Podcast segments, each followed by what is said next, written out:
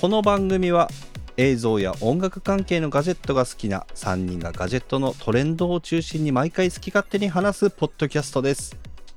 はい、えー、上ちゃんです下方です。いや噛んだな。下ちゃんで自分す。の名前かも。下ちゃんです。山系です。はいよろしくお願いしお願いますします。はおい願いします。はい第2回なんですが、はい今日はカメラについてちょっと話してこうああ、いいですね。いはやー待望だね。いこれはもういいですね語り出すとキリがないコンテンツなんで多分何回かカメラについては多分やっていくと思うんですがどうしましょうか切り口今日は、そうっすうね。んじゃあ、あの、例えばなんですけど、今まで使ってきたカメラ遍歴みたいな話でもしています。うん。はいはいはいちょうど第1回で、僕と井山さんが、あの、思い出のガジェットがカメラだっていう話をしたので、はいそっから話してもいいかもしれないですね。はい実は3人ともニコンユーザーだったっていうのがちょっと判明しましたけど、ね、 そうそうそうそう。俺も実はニコン今ちょっと引っ張り出してきたんですけどお、そうなんだ。 はいこんな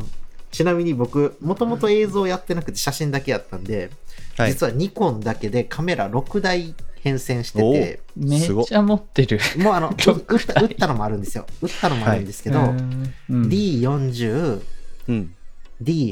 うんあ重なっそうなんですよ80重なってるんですよで D300、ううんん。でその次にえーっとニコンの DF うんああ、い DF 行ったんだ。そうなんですよ。で、DF 行って、そこから、えーっと、D5100 を、あの、遊び用というか動画も含めて趣味で買って、うんで、その後に動画も撮れるカメラに行きたくて、ZFC に行きました。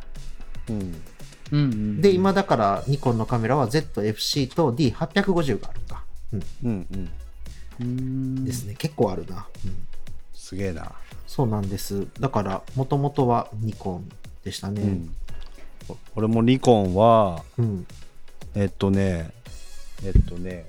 今ね、引っ張り出してきたんですけど、1個は、クールピックスの P7000。懐かしいな。あコンパクト懐かしくないでなすか、これ。かわいいねコンパクトなやつでもねそうそうそう。であ、、 それで何番画素ぐらいこれどうだろうな。 ?1000 万いないうん、ないと思います。うん、うん700とかね。クールピそうッでクすス。ねクールピック D800 あ D80 がうん。 1000なかった気がするんだよな。なかった気しますね。ねえ。あと私も、だから D シリーズ結構持ってて、うんうん。 D70 でしょあ、D80 がうん、い10.2メガミメガピクセルだから、ああ、うん1000万画素一応あるのか。そうっすね。そうだそうだ。うん D800、あ D80 から1000万、うん1000万画素になったんだ。うん、うん、うーん。 D40 は、だから600万画素とかなんですよね。確か。うん、うん。D70、D300、D5100。め今っちゃ持って引るっ張り出ね。してる結構なニコンユーザーだニね。コンユーザーです。いや、D300 はね、名作でしたね。あうんそううん、結構前ですよね。もう全然前、うん13、4年前じゃないかな。そうですね。 D300 でどれぐらいだったんだろう、解像度。難しいな、うんこのデザイ D300 のね、写りがね、柔らかくて綺麗だったんだわ。ン。うん現状で2.3もメガピクセルだから1200万画素。あああ、そんな、ううん、んうんうんあるんだね。まあまあ、でもこれ、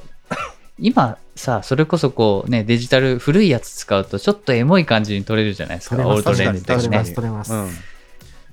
そうなん外でとす使えるんだよね。そあうなんです久よ々に使ってみようかな、そういう。そうなんですよ。うんで、しかもあの、あーニコンって、あの、うんマウントが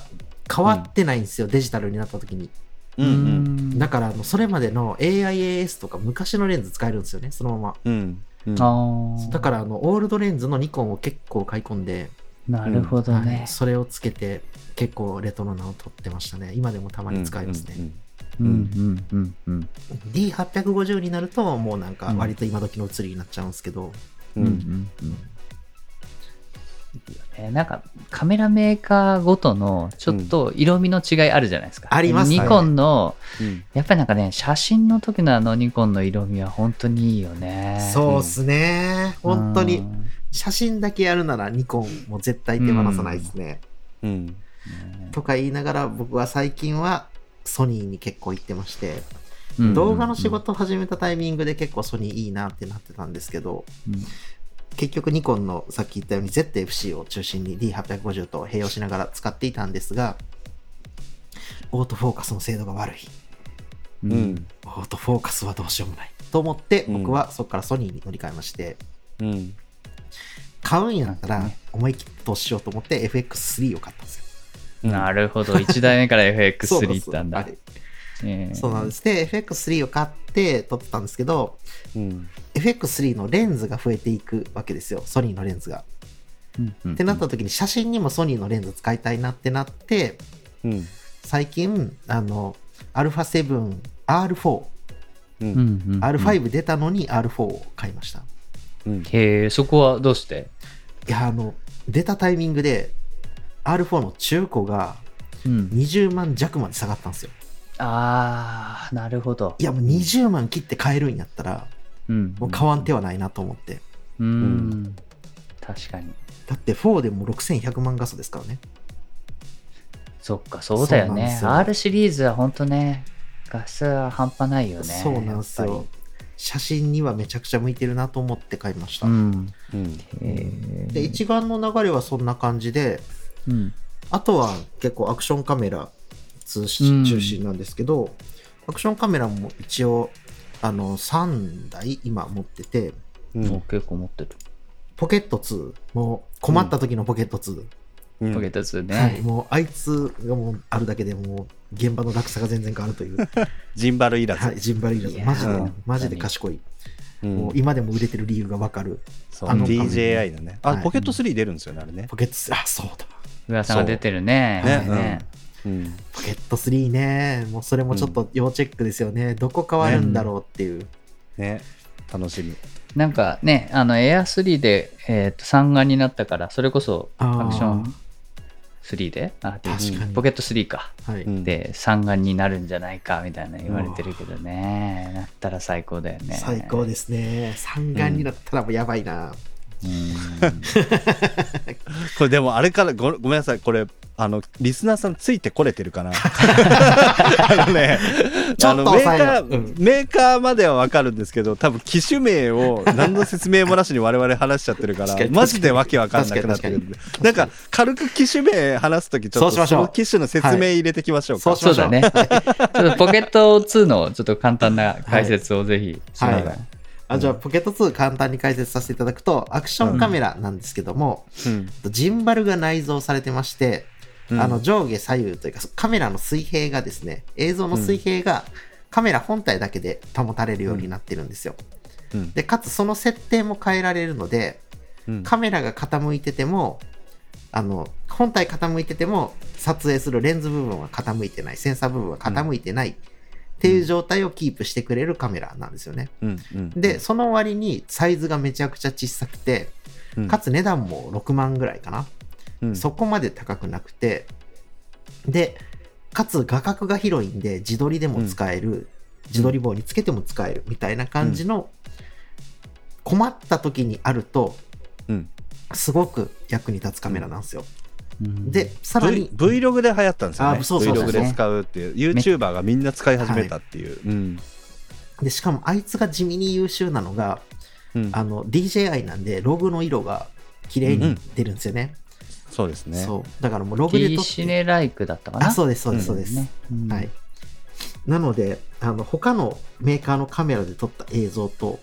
合わせて使う時の調整がすっごいやりやすい。うん。ううんんログってわかるかなログ。ログっていうのは 解説した方が良さそうだね。ログっていうのはですね、あの、できるだけ白飛びもせずに、黒く潰れることもなく、撮影した映像の色味を、色の情報をできるだけ残した撮影の仕方なんですよ。うん。なので、パッと見全部の色がスカスカで薄く見えるような映像になってるんですけど、それを実際に編集すると、ものすごくメリハリの効いた綺麗な映像にできるっていう、映像の仕事をしたりする人が基本的に撮影するうんもののことです。そうざっですくねり基言う本と。的に後から色を入れる前提うんそうですね。で撮影するときに使うやつですね。ですです。まあ、あとは特徴としてこうダイナミックレンジっていうね、まあ、はい人間の目だとこう逆光の時でもねその影になってるうんその質感とかディティールって見ることができるし、後ろの太陽もしっかりくっきり映ってるけれども、うんまあその、えー、とダイナミックレンジっていうのがまあ低い状態だと結局白飛びするか黒つぶれするかのどちらかに転がっちゃうと。これがまあ、ね、ログだと少し、まあ、一般的にはだいたいダイナミックレンジが上がるので、うんまあ、そういう面では白飛びしづらくなったりとか、うんまあ、ディティールの部分黒つぶれせずにうん表現できたりとか、そういった表現力が広がるっていうとこ確かろがにねう、んログのいいところですね。急に分かりやすいポッドキャストになった本当によしよしこのテンションでいこうこれこの感じでいきましょう、うんでちゃんと分かる、そう,、はい、そうするとさ、あの、はいこれ一人の機材で30分終わるわ。あ そうですね。そうですなんね。やったら一人の機材も30分で終わらんわ。うんうんうん。まあ、ちょっと手ぶれ補正のところももう少し聞きたいけどね。あーそのまあ確かにね確かに。うん、ジンパルのメリットとしてはやっぱりこう手で持ってるとどうしてもねこうガタガタした映像になっちゃうけそうどなんですよね。ね、ポケット2だとそこがやっぱりもう常に安定した、はいうんうんあの映像で撮れるっていうとこそろうがなんですよごくいいね。それがいい。私ポケット2の一番使うのが疑似ドローンとして使うんですよ。ああ、長い3メートあルそうの自撮り棒の先につけてうんぐーっと空に上げていくとまるでドローンで撮ったかのような映像になってそのうとん都内って基本ドローン飛ばせないんうんで確かに。都内でちょっとちょっと上から撮りたい時とかにめちゃめちゃ重宝するんですよ確かにうんしかもスマホでその映像飛ばせるんでスマホで画面確認しながらできるから、なでるほどスマホでその向きとかも変えられるんですよそうですよねだか。らすごい簡易的なそ空からの映像が撮れるからうんめちゃくちゃ重宝してます、地味に、うんそうスマホのアプリから録画ボタンを押せるのも偉い。そうそうそだうねそうそうそうあれ確か DJI とかだとマイモとかだったかなミモだはっい。たかな,、はい。あそうなでんかすあの辺のアねプリ使う感じだよね、うんそうですそうですそうなんですよね。アクションカメラは一眼レフとかよりもその辺が割と手軽に導入しやすくて、うんスマホとの親和性が高いっていうのが、もしかしたらアクションカメラ全般の特徴かもしれないですね。うん確かになんか実は僕、アクションカメラあと2つあって、で、しかも全部メーカー違うの使ってるんですよ。えおーうで、1個が、あの、これもちょっと古いんですけど、インスタ360のうん、 1X2 っていうですね、カメラあをあ使レってンまズしたがでかいやつだよあ、ねそうです。んあとね、うんレンズがでかくなる前のタイプなんですあよ。前のやつうんレンズでかいのは 1X3 っていうやつなんですよ、あれ。 3か、うんなるほどでもちょっと前にギョロッと出てるタイプの360度撮れるカメラうんなんですけども、これを使ってますね。うんで、これはもう、まあ、そのままあのひたすら360度撮れるんで、うん面白い映像がいっぱい撮れるっていうのがもちろん一番の特徴だと思います。うんで、あとはあの、アクションカメラの中で多分、編集アプリが DJI も優れてるんですけども、インスタ360は編集アプリがすごく便利で、うんおうあの PC 用の360度の編集アプリをオリジナルで出してるんですよ。えなのでうーん360度で撮った映像をそのままの状態で劣化なく PC に持っていって作業できるんですよね。ーうんうんなるほどそれが面白くて結構僕はいろんなところで使ってます。面白かったのでいくとあの、うんメロンクリームソーダメロンソーダの動画を作ったんですけどはいうんあのそれあの実際こう部屋全体がメロンソーダになるという動画を作りましてうんへーどどうういやうっこてと撮ったんだあのだから水コ槽ップの中に入れたってこと水槽の中にカメラを落とし、立て逆さまに入れてはいそこにメロンソーダを注いだんですよねはいはいはいはいで自分は映らないように下にいてうんそこからあの上にすって手だけ上げてうんこうフルーツを落とすというでこうーうんメロンソーダの中にフルーツが入ってくる様子っていうのがなるほどねはいさくらんぼとかはいねはいそうですそうですうんそうですうんうんうといん面う白動画とかを作ってうんやったことがありますねそういうものが作れるっていうなかなうかん使い方にも、えなんかインスタ360のアプリって、はいその全体を録画した後に後からどのアングルをはい撮るみたいなのが確か選べるんです、ね選べます選べますはいでそれはじゃあ、えっとそのさくらんぼが落ちてくる方向を後から調整してそうですそうですみたいなはいで手が映ってないところをそうですそうです消してみたいなね、はいそうですーそうですきるようにねうんうんだから4か4 4個かだから壁4つに移したんで、うんこうその4つの動画を1個の動画から編集して切り分けるんですようんここの角度で切っといたらこれ映らんからこれちょっとずつずらしていってここ減らそうっていううーんあーそういう使い方かそうそうそうそうそうでなんかあの後ら聞き出す VR とかで見るのかなと思ったんですけど、はいはいそういう感じではないんですね。あ VR でももちろん見れますし、うんそういう使い方をする方が多いんですけど、うんうんなんかそれはなんか空間をメロンソーダにするといううんうんうんコンセプトのア確かにートイベントやったんで、そういう使い方しましたけど、うんうんなんかそんな感じでできますね。っていう、なんかちなみにこううんあどうぞあちなみに私と下さん、えっと、夏前かな夏前はいはいに一緒に空を飛びまして、あ、飛んだどね。ういうことソどういうことーラーを自由にはい飛びたいなってやつですね。パラグライダーをね、はい。ああのやったんだですよ、二人へでー湘南の海に。飛びましでたおねーその時にいいあのうん36までつけてましたよね。はい、つけてました、つけて出ましたうー。んはいい私はやねパラグライダーをドローンで撮りたいんだよねおあーーねあれ面白いですね結構うんう面ん、白そうだよね事故が起きなければいいですけどね。そうひもうあの糸に引っかかったら大変だね大変なことにほんなまる。ですね。そうなんだよな。うんドローンってどうしてもこう、あれじゃないですか。基本的に映像広角じゃないですか。うん はいうんうんだからこう、そうだドねローンで空、空の上で近くを撮るってすげえ難しいじゃないですか。そう寄るのが本当に大変、はい、そうなんですよね。うんそこ、なんか、なんとかなるようなドローン出たら革命起こるなと、個人的には思ってまあ、ます。ちなみにあの今出た DJI Air3 はあのズームが効くからマジっすかえーと最大70倍、うんななんて70ミリかの望へー遠がついてるからなのでズーム結構寄れるあ、いいっすね。うなんだ。うんエへアーエアー3ですね。そうドローンでなんか圧縮効果を出すっていうねすごいできるなっていうところはすごくまあああの圧縮効果の説明した方がいいと思うんだけどまあね。まあ広広角で撮った時の背景のあの例えば山とかねこう、谷とかが、はい、森とかが映ってるものがあのなんだ望遠で撮るとより後ろのものが大きく映るっていう現象ね、だからそのなんかこう臨場感みたいなものがかなり高まるっていう、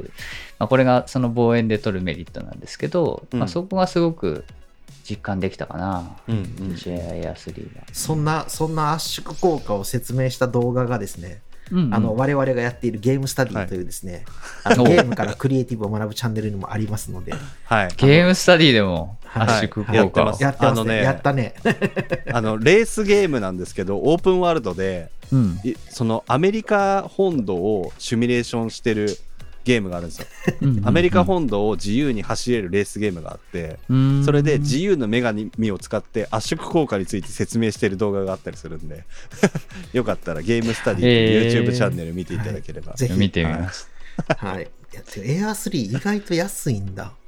そう、意外とね、これコスパ高いんですよね。いや、うんこれは、これはちょっと惹かれるなあかん、買ってしまう。買ってしまう。あれエア4出ましたよね最近ねえ、いや、最近出たのがエアー3。あ最近出たのが3かそうそうそうそうはそうそう。今日発売かな。せっかく YouTube なんでね、いはいあはいうんの映像も見せられるし、あここの。うわ持ってるー、届いている。これはね、 えエア3は2眼か。なんで、うんここが広角でこっちがズームだったかな。ー うんへうん。ので、これは結構面白いですいいね。なエア3ってあれですよねあの障害物センサーがなんかより良くなって、ぶつからなくなったっていうもう超安安心じゃないですーあか全方向になったんですね、ついに。うんそうなの。これが結局ね、大体ドローンの時は横方向がない、そうなんですあよ。ミニ3とかもそうだったけど、はい。あのサークルって言ってこうしょ対象物をこう被写体をこうぐるっと回るね、うん時に横のに何か電柱にぶつかっちゃうとか、はういん。なんかはい。木にぶつかっちゃうとかね、はいドローンあるあるはい。僕は、あの、木にぶつけました。 だあーみんなやるよね、はい。そんな僕は、あの、ドローンはエアー 2S といううん DJ いかんなこれでも。もドローンの話めちゃめちゃしたぞい今や、これさ、あの、今、今思ったんやけど、もうさ、多分収録始まって20分経ってんだわ。やべえなこれ多分ね、あの、前半あんだけ機材の話はしょったから、あの、なんとかなってるけど、うんこれ機材の話一個ずつ取った方がいいかもしれない。そそうだ ねちょっとまあドローンのところはまた今度じっくりう話そドロうーかンはもねう本当に話しましょう、また別うで。んうんうん次そうだ回、ね次回はじゃあもうあのドローンの話をしまし ょあ そっかそう。っか、はい、次回はドローンの話にして、いいですねでうん僕それこそあのさっきちょっと話しきれてなかった話として、うんあの僕最近あの GoPro の Hero12 買いました。こいつ。あそうですよねおーそうそうそうはいはいはいいいねこはいいつの話もツイッターでねスーパースローができるやつですよねそうスーパースローはね前からできたんだけど電池の持ちがやばい。あ間違いいんだマジでやばい。えーえー今までのあの GoPro の倍弱。あめちゃめちゃいいっすね元々どれぐらいの時間だったっけもともと30分とか、あ、そんなにあそんなもんなんだそんだけしか持たなかったんだ。はい、多分1時間ぐらいは余裕で持ちます、これ。えうん 4K で撮ってて 4K で撮ってです。はい。へうーんなので、あーこれはぜひ。 4K で30分って一瞬ですよね一瞬ちょっとなんか撮ってると一瞬ううんん。そうなんですよね。まあ、そもそもアクションカメラってそんな長尺回さない前提のカメそラうなだんねで、。ううんんあれですけど、うんそんな感じで、あと、うんあとなんか他の方が持ってなさそうなカメラで言うと、あの、あれがあります、あの FDR700、うん。はいはいはいソニーの、はい、ほ FDRX700 うん、を持ってたりします。なんかいわゆるハンディカムタイプのやつそうなんですよ、ハンディカカムです。うんはい、ム、うんう。うーん。これがですねハンディカムか。懐かしいな。そうなんですよ。で、なぜこれをわざわざ買ったかと言いますと、うんこいつ現行機種の中で最もスローな映像が撮 れる。9このスローへのこだわ りえ、な、 906何 FPS? 960です。 960。やべえな に2世紀で960撮れるの頭おかしいでしょほぼ止まってるじゃんえ、それメディアは何に入れていくのえっ、と、CF ですね。あ、でも SD でも、 C- SD でも、SD でもいけるんですが、 1 1秒取れるんだ。 1秒を書き出すのに10秒とかかかるんですよ、その代わり。そうですよね、はいうんすへーごいな。あと、こいつのね手持ちでの撮影の楽さがやばい。うーん。マジで手ぶれしない。へえ。これ結構なんかテレビとかでも使ってますよね。あそうですそうですんなんか、はうん、なんかそのなんていうのシネマティックな映像を撮るっていうよりはすごく綺麗な、パリッとした映像をそうなんですよあの手手ね。ぶれ補正がかかった状態で撮れるっていう、うんすごいあの機動性がいいな。そうなんですようねん。手持ちの小回りがすごく効くカメラ。うんだから仕事に1台あると死ぬほど助かるっていうカメラですね、これは。うんうへんえ。なんか、決してあの、本当に、あの、シネマティックなものは一切撮れない。うん。まあ一ロ切グでは撮れるんですか。はい、なんだろううんログで撮れるんですか。ログ取れます取れます一応あたロだグも取れるんだ。ただログで取取れるんですがうん。あのなんでしょう微妙に違うというかあーなんかわかなるん。かあるじゃないですかソニーのカメラって、うんあのログ3で撮影みたいななっててうも、んカメラの機種によって微妙に違うじゃないですか、うんうんうんうんうん。あの違いがね結構顕著に出ますこのカメラうは、んあ、そうなんだ。うんでもいいカメラですすごく好きなえなんかボケボケ感みたいなのって出せるんですか。ボケ感もあの望遠したら全然出ますあうーはあはあーはあん、そっか、望遠するのか。はいうんうんそして死ぬほど軽いうん。うーん。へえ。軽いめちゃくちゃ軽いんですよこれうんうんうんだから長時間持って歩くとか、そういう時にはすごくいいかもしれないですね。うーん。なんかロケとかで使いたいですね。あ、もうまさにそういうカメラですね。うん。へえ。え、ハンディカムってあ絞ったりとかってできるの一応できますよ。あ、できるんだ。あの、いわゆる、あの、それがあの F 値、絞りって呼ばれるんじゃなくて、アイリスって呼ばれるうーうんん。ものに変わってるだけですね。うんうーん。そうなんですよね。だから、そうなんです。アイリスっていう言葉に最初慣れなかったですけど、うん。で、レンズは変えられない。変えられないです、これは。うん。これ変えらで、れ F たがらいくつからなんだろどれぐらいだったっけなちょっと待ってくださいね。これどれぐらいだっうけななんかハンディカムって、ね、それこそ1点いくつとか2点いくつとかってあんまりできないようなイメージがなんとなくあるけど、4いとやか、でもれそぐらいんかなにあ、そうなんだ。そこまでじゃなかった気がします。うんちょっと待ってくださいね。レンズの説明がウェブサなんイトかに載ね、ってそるはのず。映像業界の歴史みたいなのも話したいですね。そういう意味ではね。みんな昔はハンディカムだったじゃないですか。うんはいはいはい、はい。でそこから一時期その一眼で映像を撮るみたいな文化になって今ボケ感を出すみたいなの、ね、ボケボケでねうんそれでなんか映像の質が変わった感じがしますもんね、うん、なんかやっぱシネマティックになるよね。あの、うんこううん本当ピントが合ってるエリアが本当わずかで、うんうん他はボうケん綺麗にボケててみたいな、ねあ、F2.8 から4.5ですねあ。でも2.8からあるんだ。うんうん4.5。上は4.5なんだへえ ND フィルターとかあいらないえっと、ああれです。あの2.8から4.5っていうのが下側の加減です。ああはいはいあーはい。あの、ズームなんで、あそっの、かそっか。 18ミリで撮ると2.8で、なるほど200ねミリで撮ると4.5ですね。うんうんうんうん18から100までいけんだ。に広いね 200, 200か。 200。 18、200だったはず相当ズームできますね。めちゃくちゃズームできます。え18、200であっていうのは確か。うん、だったはーず。うん。うん。あー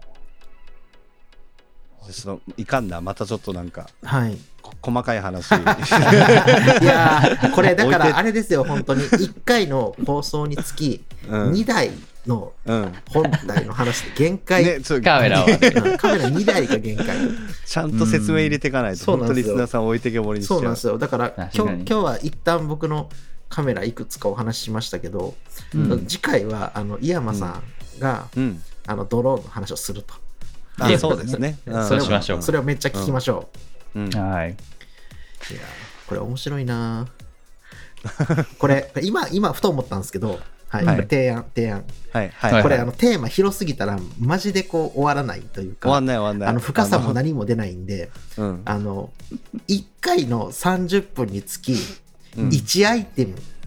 うん。ぐらいにしときましょう。 30分話し切るの面白くないうですかん。オッケーオッそケっちー。の方がいいと思う。ね掘り下げる感じでねう。え、ん。掘り下げましょうん。う音楽系の機材の話とかもそういうのでやってみたらいいと思います、そうですね。うん確かに。まあ、そこからどうせ派生するんで、そうなんですよ我々は多う分。んまあ、あのね、初回というか第2回だから、大体どんな機材使ってるのかみたいなのはそうね、ですね、仕入れるといいかもしれないですはね。いそれぞれ掘り下げていく感じでいきそまうししましょう、ょう。うんそうですね。はいはい。じゃあ僕も一応、あの、ざっとここまでのカメラはい紹介する感じでいいかな。まあ、でも僕も本当 D、その80スタートから、えっ、と、コンパクトデジカメを結構使ってたかな。あ、そへーの前にもまあ、あの、コンパクトデジカメずっと使ってて、うんそれこそソニーの、えっ、と、DSC いくつだっけな、すんごいちっちゃい、もうこれぐらいの、なんだろうな、これぐらいのサイズか。えっ、と、あれ、名前忘れちゃったな。いくつだっけな。えとサイバーショットそう、サイバーショットだね。サイバーショットのシリーズで、懐かしいな、はいはいはいもうこういうちょっと四角い、それこそなんか SSD のケースぐらいのうん。あーサイズのあったカメラ。あなんのだっけかな。あれだえーっとあれですよねあの RX100 とかですかあ、うんとね、違う。RX100 ではない。 RX えっとじゃないもっとほんとカジュアルなやつで、もっとカジュアル、いいうんサイバーショットのね、Z とかなんかついた気がするんだよな。 Z ついてるやつとかついてる。なんかみたいなそれこそサイバーショットってあの W シリーズの印象が強くて、あ、ごめん、そうだ、W シリーズ。あーあのね、W シリーズはあーあのはい SSD のやつね。あ結構なんかスタイリッシュなやつですよあの辺のね。そうそうそう、うんはいはいはいシルバーのやつとか、うんうん結構ね、やっぱデザインがいいやつが好きで、その、W シリーズをよく使ってたりとか、あともっとちっちゃい、あれはなんだっけか、こうちょっとだけこう、なんかこう、レンズカバーがついてスライドできて、9とかね、9だったか な。のシリーズ。いやもうあった なうんこれこれそのうちあれですねコンデジテーマの話もできますねそう、コンデジ今結構めっちゃ興味あって、えまあ、それこそもう極限行くと、 ね、それこそもう、なんだ、まあ、えっ、と、リコーのあの GX、はい GX だっけ ?3 だっけ ?GR か。 GR3 です GR3、うん。とか、あとは、まあ、そこからね、あれぐらい行くんだったら、じゃあ、ちょっとライカも興味あったりとかね。ー、ライするかカ。らねねね究極に行ってしまうか。うん。まあ、あとは、えっ、と、中盤ぐらいのサイズだけど、レンズはちょっとコンパクトなやつみたいなのでうんうんうん組み合わせるとかね、あの辺が結構興味あったりするけど。そうだね。で、まあ、サイバーショットシリーズ行き、で、D80 入り、で、うん D80 から、そこからはもう結構そのスマホで僕は撮ることがすんごい増えてたんですよね。うんはいはいはいでその後にまあドローンを始めてからやっぱりなんかね映像の違いみたいなのに気づいてうんでそこから今ソニーの α7-4 を、うんえーっと FX30 を組み合わせて使ってる感じかなだから静止画は α7-4 で撮ってで動画は α7-4 と FX30 で撮るみたいな感じですね、なんで FX3 よりもあのまあ本当特体は同じでううんんえー、とただ APS-C うんうんででも 120fps が取れるみたいな感うじ、んうねんちょっとレンズ選びが少しねあの本来だったら APS-C だとね、あのレンズの価格帯安くなるのがメリットなんだけれども、あの画角がやっぱりほら、えー、と APS-C からまあフルサイズ換算だと1.5倍になるよね、はいだからそうですねそれこそ 24mm のレンズも 36mm になるので、うんちょっとそこがきついなっていうところから、結構 16mm とか最近組み合わせてる感じですけどあね。マウント違うんでしたっけ ?FX30 と。一緒、一緒。あ、同じ E マウントあ。うん E マウントなんですね。はあはあはあそう。なので、ここは悩ましい FX3 いいなっていうところがね、結構あるんでね。エク FX3 逆にあの望遠側が本当にこうう、ん望遠レンズガチ望遠買わないと望遠にならないフルあーサイズそうななんんだでよねやっぱりああ、そっか。フルサイズだから。そうそうなんですよ、んだから今これあの僕実はあの今のみこれもあの FX3 なんですよこれ映像、あ、YouTube で。そうですそうです今はい映像見れてるやつ YouTube で流れてる分も、なんですけどこれレンズ僕 20mm つけてますからね今 20mm1.8G うんおうレンズつけてるんですけど、うんうんこれ今あの映ってるのってこれこいつの本気じゃなくて、うんこれがですね、よいしょっと。これを縮めていきますと、うん結構な広角だね。こんなぐらいまで広角で。はい、いあや、ーそれはね、でも、その後こう、寄れるのが、クロープできるっていうのは結構いいよね。うん確かに確かに。僕今 FX30 でこれはい 16mm のレンズがついてまはすい。ね、あうんうんで何もクロップしてないって感あ、なるほど。じそこがいい確かに。ただでも本当にこう、外の撮影の時に結構困ります。うーんあーあのイベントトの収録とかで、ああ、遠遠目から撮らないそうとでいけすそうないです。だからマイクの音声はもう別撮りの LINE でどうせ全部撮ってて、うんうんで、映像だけ観客席を邪魔しないように上から遠くから撮らないといけない時に、あうんあ、うんうんなこれるほど絶ね対これ500ミリで、ま、ギリギリ届いたみたいな。 500でギリか。うん500のレンズなんて。持ってるんだい やもうだから買い買い物ぐらいあの200、500あります。いえ、えー、すげえなそれソニーのレンズいや、タムロンです。あタムロンか、うんはい。えー高そうだな。E マウントで。今まあでも、あの、うんやっぱサードパーティーなんで多少は安く済んでますけうど、うーん。んなんかサードパーティーレンズ割れ混ぜながらですね。う。うんんちなみに、あの、岩間さんは、うんあの、α7-4 を買ってから FX30 買ったんですよね。さっきの話だと。そうそなんか α7-4 って結構動画性能いいじゃないですか。ううんなんか、いいねなんかそれでわざわざこう FX30 を買った理由はすげえ興味があります。ああいいポイントですね僕あの α7-4 って、はい 120fps 取れないんですよあ 60fps まででやっぱ 120fps 一回体験したいなっていうとこあ、ろなるほとど。あと結局ね一つのカメラだともう一つの画角しか撮れないから、はいまあ、そのアングルを変えるために、まあ、同じ系統のカメラでかつ 120fps が撮れる FX30 最高だなと思って なるほど。それでもう即日買った感じですなるほど。うんでも買って、はい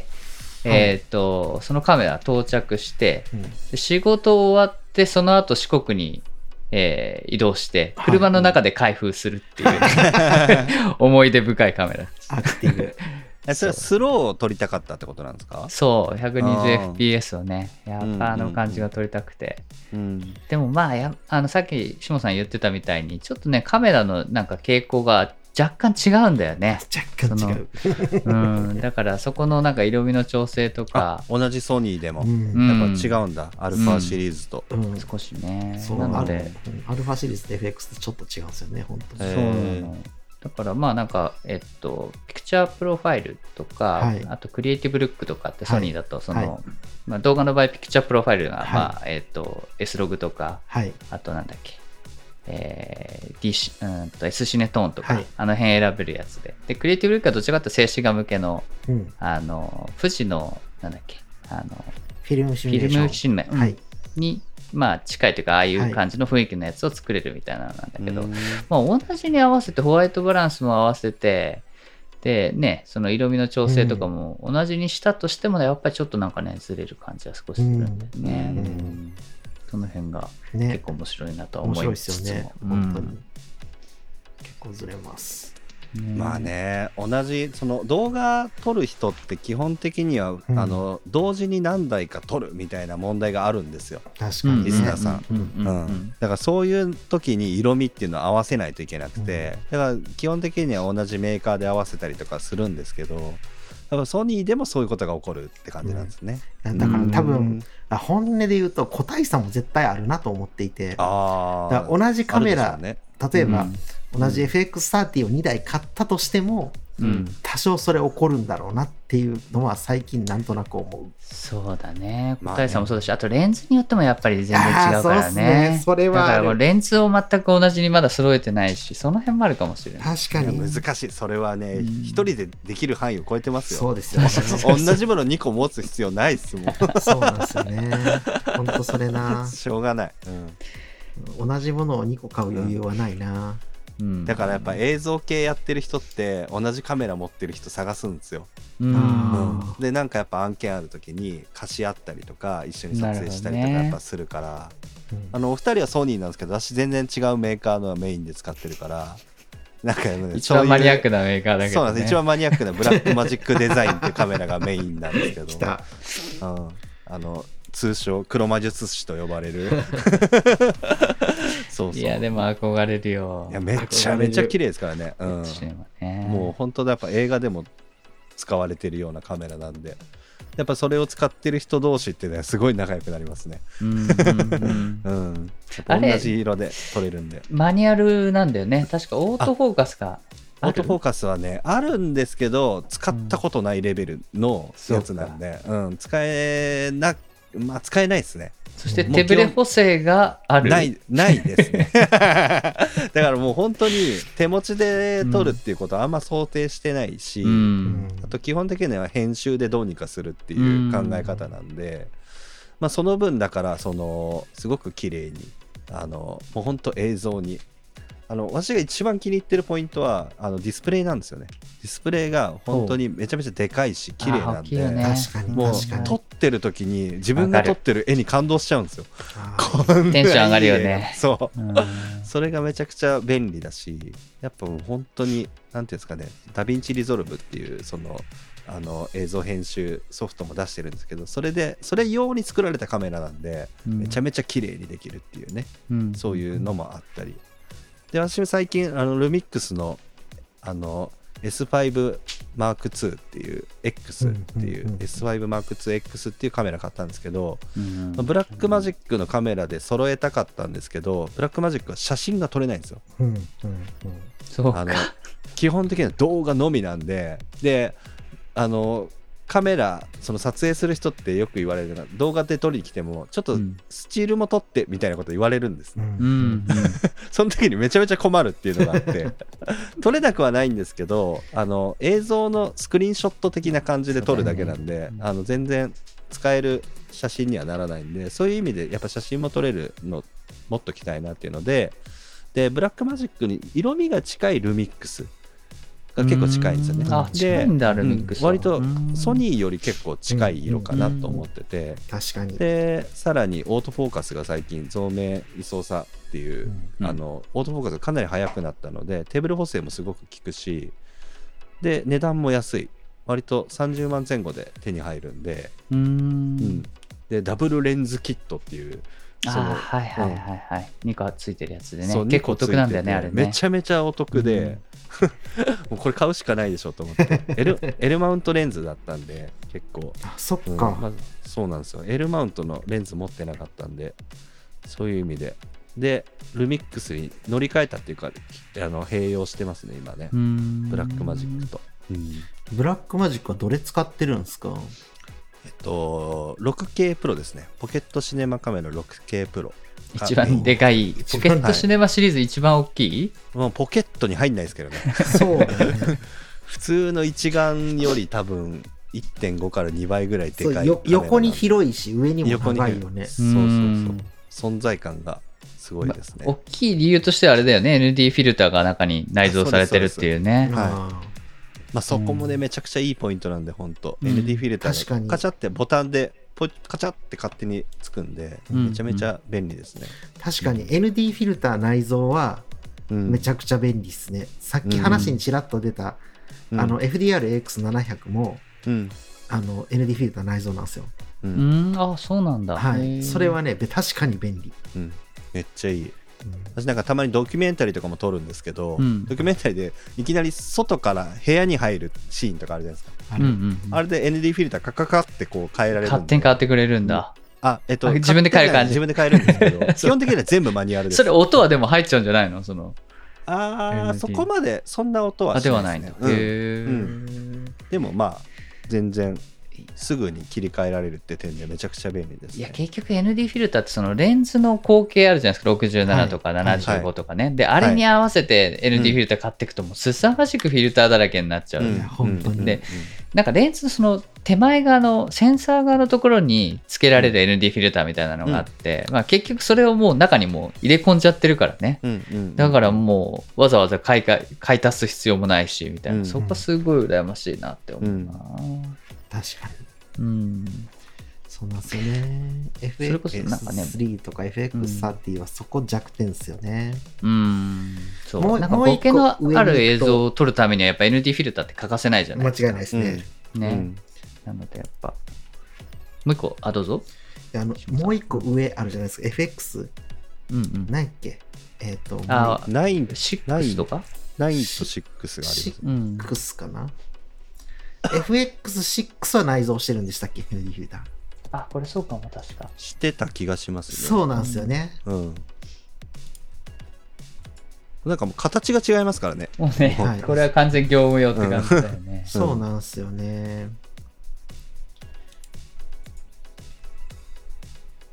うん、えっ、とね4分の1から128分の1うん。までそう対応ですしよてるね ND。フィルター、ううんん。そう。それはね、やっぱりいいですよね。 うんいやーこれはでももうこれで Vlog はさすがに無理だねこれはもう Vlog ではないですね。ガチすぎますね。いやもうそれでいくとあのサイズは小さくなってますけど、ん FX30 も FX3 も、あれ Vlog 撮るカメラじゃねえですからね、まあねうんまあ ね。まあね。まあ撮れ撮りますけどでも、まあでもコンパクトだよね。そうコンパクト、本当に、まあ、オーバースペックすぎますよね。そう Vlog にそうは。そうそうだから映画こ撮のれちゃいます。このコンパクトさにあの機能詰められるのすごいっすよね、ほんうとんすごい。めちゃめちゃ綺麗ですもんね。うんああそれでいくとなんか機材の話じゃないけどメインカメラどんなリグ組んでるかとか聞きたくなってきますね、あうあ、んうんうん。いいなうんそして気がついたらもう我々は一体何分 50分ぐらい喋ってる気がする。そうですよねうん。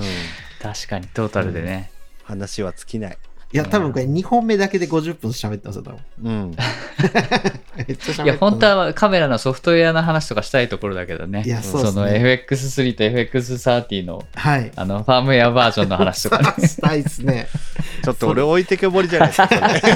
れ。ソニ そーユれーはザそーれで。はしたいなそのいいんじゃないですかなんか時々誰か置いてかれるってあってもいいなと思っていて まあまあね。ううんんそうだね。その間休憩する感じでそうねそう。なんかわ話題になって、この話題、俺のタッチだなと思ったら、画面を振るみたいなルール作ったら、それぐらいですか。あそれれややろうみたいな。うん。さて、こんなところで。はい、4も更けてまいりました。はい。 まあ次回はドローンですかね。そうですね、次回そうはだね井山さんにドローンの話を聞きましょ